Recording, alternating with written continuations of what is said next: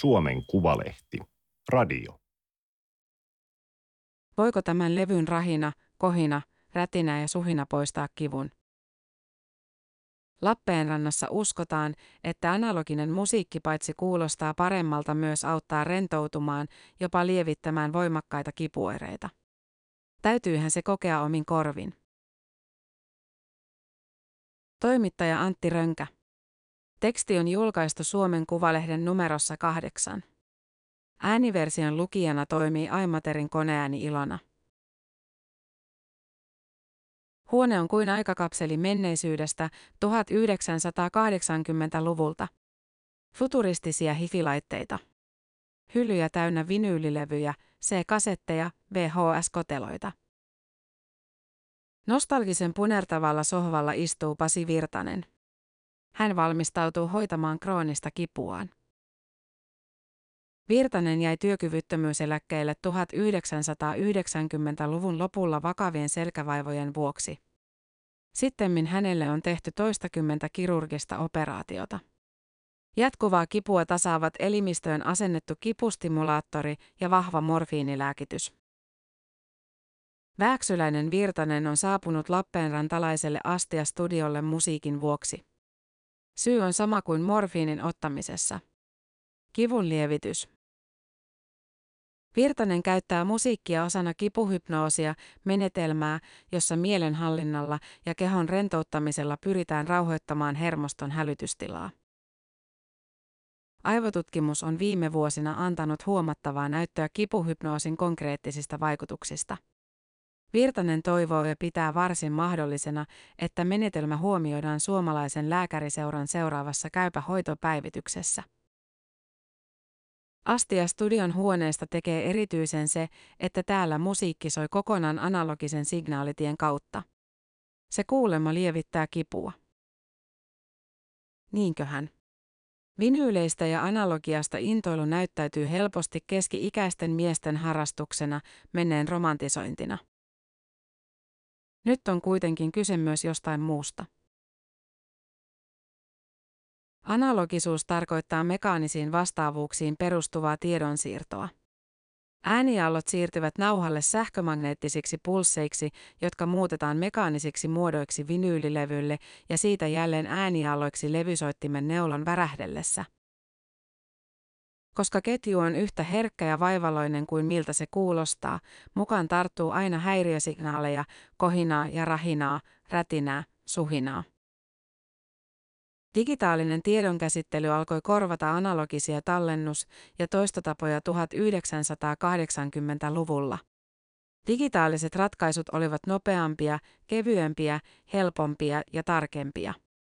Viimeistään 1990-luvun aikana ne syrjäyttivät analogian käytännössä kokonaan. Puhelimelta tai esimerkiksi CD-levyltä kuunneltava musiikki soi aina digitaalisen signaalitien kautta. Myös vinyylilevyt on jo pitkään kaiverrettu digitaalisen signaalitien äänestä. Digitaalinen tallennustie muuttaa ääniaallot nolliksi ja ykkösiksi, jotka mukailevat analogisen äänen aaltoliikettä.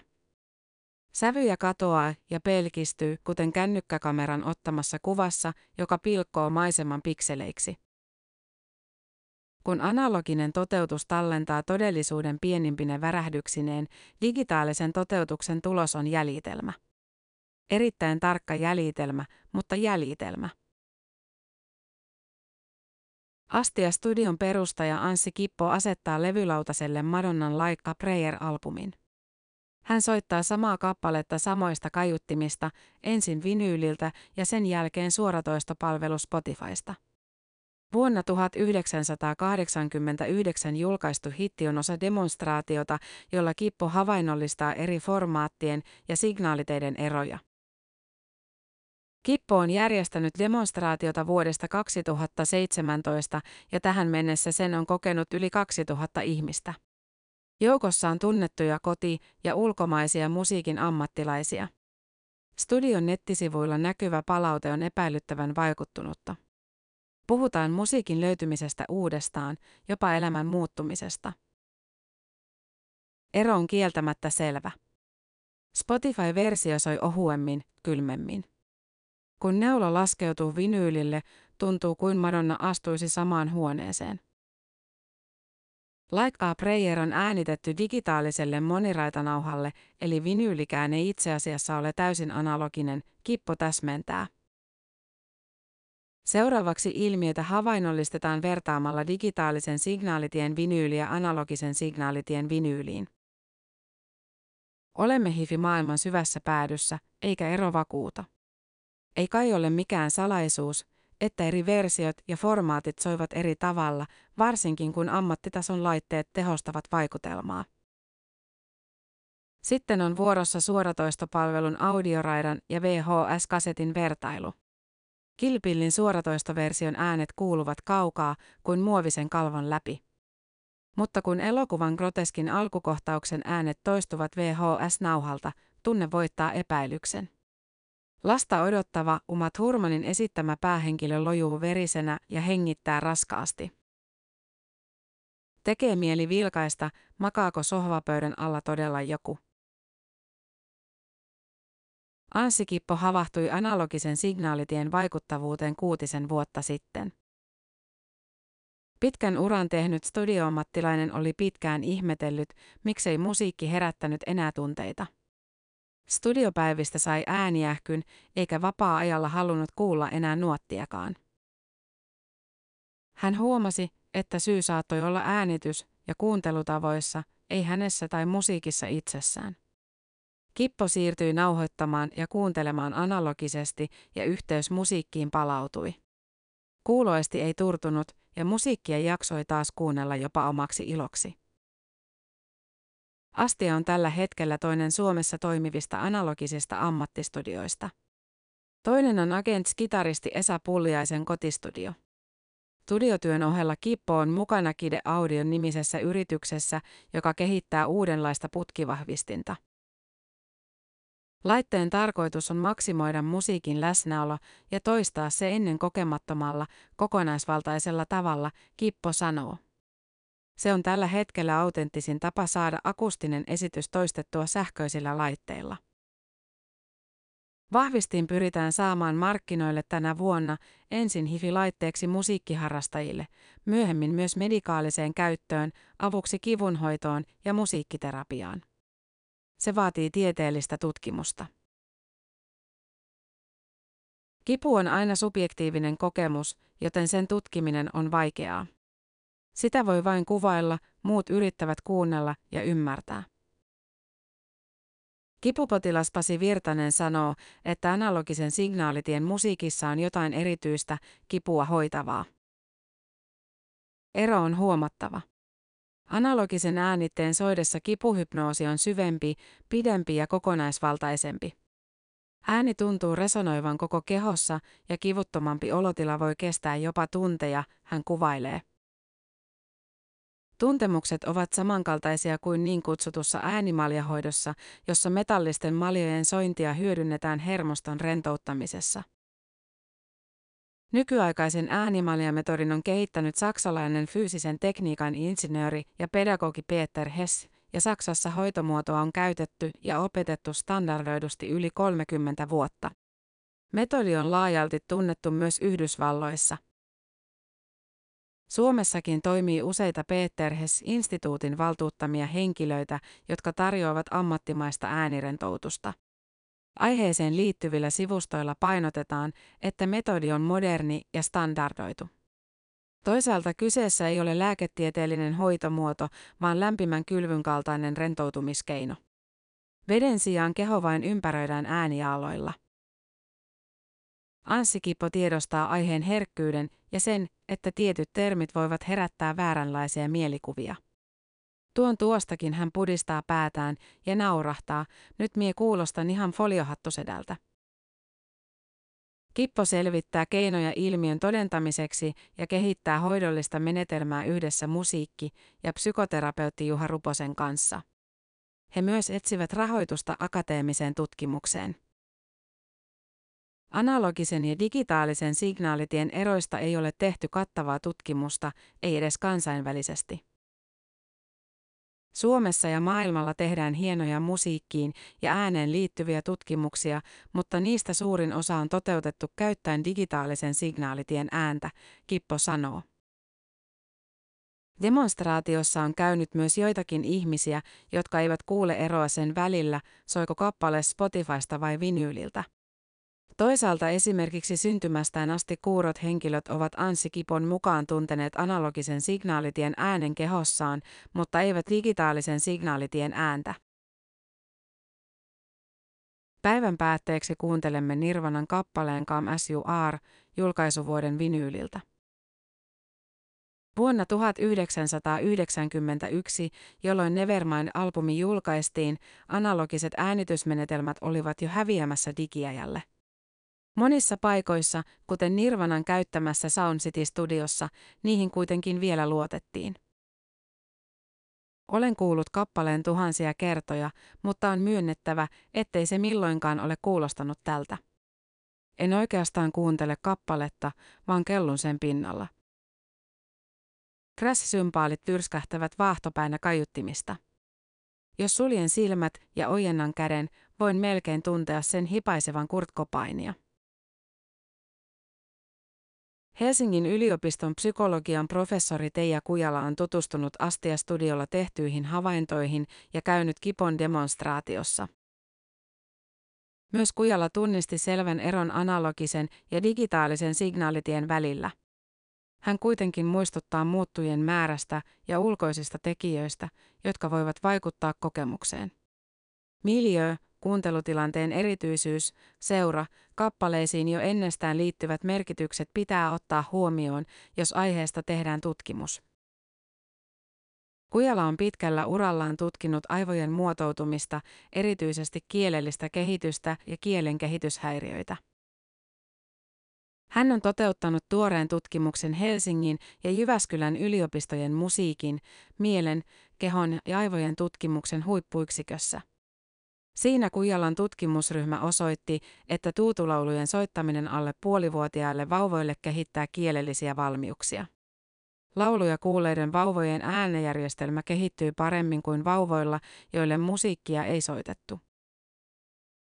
Tämä yhdessä lukuisten muiden tutkimusten kanssa osoittaa, että musiikilla on konkreettisia positiivisia vaikutuksia, Kujala sanoo. Musiikin kuuntelu stimuloi aivojen mielihyväkeskuksia ja lisää dopamiinin tuotantoa. Kujalan mukaan ei ole uusi ajatus, että analogisesti äänitetty ja toistettu musiikki olisi digitaalista terapeuttisempaa. Analoginen toteutus on äänellisesti rikkaampi, joten se mahdollisesti stimuloi voimakkaammin kuulojärjestelmää ja tuntohermoja. Nämä ovat intuitiivisia teorioita, sillä tutkimustietoa minulla ei ole. Kivunhoidon ja musiikin terapeuttisten ulottuvuuksien kannalta analogisen signaalitien tutkimus olisi Kujalan mielestä kuitenkin arvokasta ja tärkeää. Motiivina olisi potilaiden hyöty. Jos kipon havainnot voivat auttaa kipupotilaita tai esimerkiksi masennuspotilaita, niitä olisi hyvä syy tutkia. Astia Studio on tuttu paikka Mikko Kuustoselle. Pitkän linjan muusikko on niin ikään kokenut vinyylidemonstraation ja äänittänyt studiolla yhden toistaiseksi julkaisemattoman kappaleen. Vuosien varrella hän on tutustunut myös Pasi Virtaseen, joka kuuntelee kipuhypnoosin aikana usein myös Kuustosen musiikkia. Miltä musiikin tekijästä tuntuu, että omista sävellyksistä voi saada niin konkreettisen avun? Se on hämmentävää, ja aluksi asian oli vaikeakin suhtautua, Kuustonen sanoo, olen kuitenkin tutustunut Pasiin ja hänen historiaansa ja ymmärtänyt, miksi kappaleiden tarinat koskettavat. Musiikissa viehättää mysteeri ja tulen sen kautta usein itsekin kosketetuksi. Analogisen maailman hitaus ja musiikin äärelle pysähtyminen ovat usein ristiriidassa nykytempon kanssa.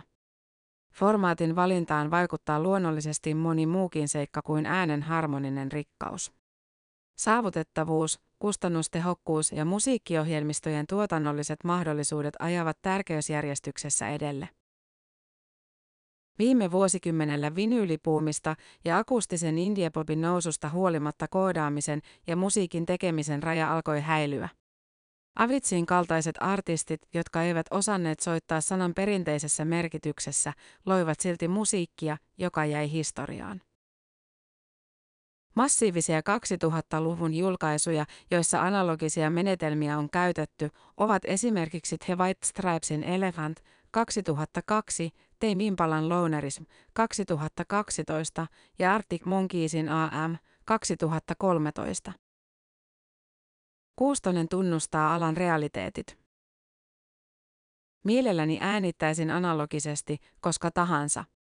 Mutta sillä ei valitettavasti ole juuri merkitystä, koska biisit kuitenkin kuunnellaan Spotifysta. Jo albumikokonaisuuden julkaiseminen tuntuu tässä ajassa poikkeukselliselta. Aalto-yliopiston akustiikan professori Vesa Välimäki on työskennellyt virassaan parikymmentä vuotta. Analogisen ja digitaalisen siirtotien vertailu on tietynlainen ikuisuuskysymys, hän sanoo. Jotkut suosivat analogista toteutustapaa, mutta itse olen digitaalisen kannalla, se voittaa käytännössä aina. Digitaalisesti päästään aina puhtaampaan ja tarkempaan äänenlaatuun. Välimään tutkimusryhmä on mallintanut avokelanauhurin vaikutusta ääneen. Se on myös ollut kehittämässä sovellusta, jolla analogisen nauhoituksen kohinaa ja rahinaa voi lisätä digitaaliseen äänitykseen. On siis kierretty koko ympyrä. Häiriöt, joista aikoinaan haluttiin eroon, halutaan nyt tuottaa tarkoituksella. Ilmiö ei ole aivan uusi, sillä esimerkiksi sähkökitaran säräefekti kehittyi samankaltaisista lähtökohdista. Varhaiset kitaravahvistimet eivät kestäneet kovaa volyymiä, jolloin ääni säröytyi. Rockyhtyöt keksivät hyödyntää ilmiötä ja kehittyi pedaali, jolla signaalia yliohjattiin tarkoituksella. Analogiseen tallennukseen liittyvien ongelmien digitaalinen jäljittely tuntuu kuitenkin pidemmältä askeleelta. Oli mahtavaa, kun CD-levyt tulivat 1980-luvulla. Tuntui ihmeelliseltä, kuinka hiljaista kappaleiden välissä oli ja kuinka puhtailta ja häiriöttömiltä rocklevyt yhtäkkiä kuulostivat, Välimäki muistelee. Onko mahdollista, että vaikka digitaalinen tallennustie ja toistaminen mahdollistaisivat kliinisemmän soinnin, säilyttäisi analoginen signaalitie enemmän taajuuksia, syvyyttä, joka vaikuttaa kuuntelukokemukseen? On se mahdollista, Välimäki sanoo, mutta käytännössä ne taajuudet ovat ihmisen kuuloalueen ulkopuolella. Eläimet voivat kuulla ne, mutta ei ole näyttöä siitä, että ihmiskorva kuulisi. Muistelen studiolla soinutta musiikkia, nirvanaa, vahtopäinä kuohuvia sympaaleja. Lumetta tai ei, kokemus ei unohdu. Pasin kokemus on totta, Anssi Kippo kiteyttää. Kaikkien studiollani vierailleiden kokemus on totta. Toinen kysymys on se, mistä heidän kokemuksensa johtuu. Toistaiseksi siitä ei ole mitään varmaa tietoa, mutta meillä on teoria jo hyvällä mallilla. Kun digitaalinen tallenne koostuu aina ykkösistä ja nollista, analoginen tallenne koostuu äärettömyydestä lukujen välillä. Voisiko pisteiden väliin mahtuvaa ääretöntä kutsua myös rakkaudeksi? Saahan se kroonisesta kivusta kärsivän virtasen taittamaan runsaan kahden tunnin matkan Lappeenrantaan vain musiikin vuoksi.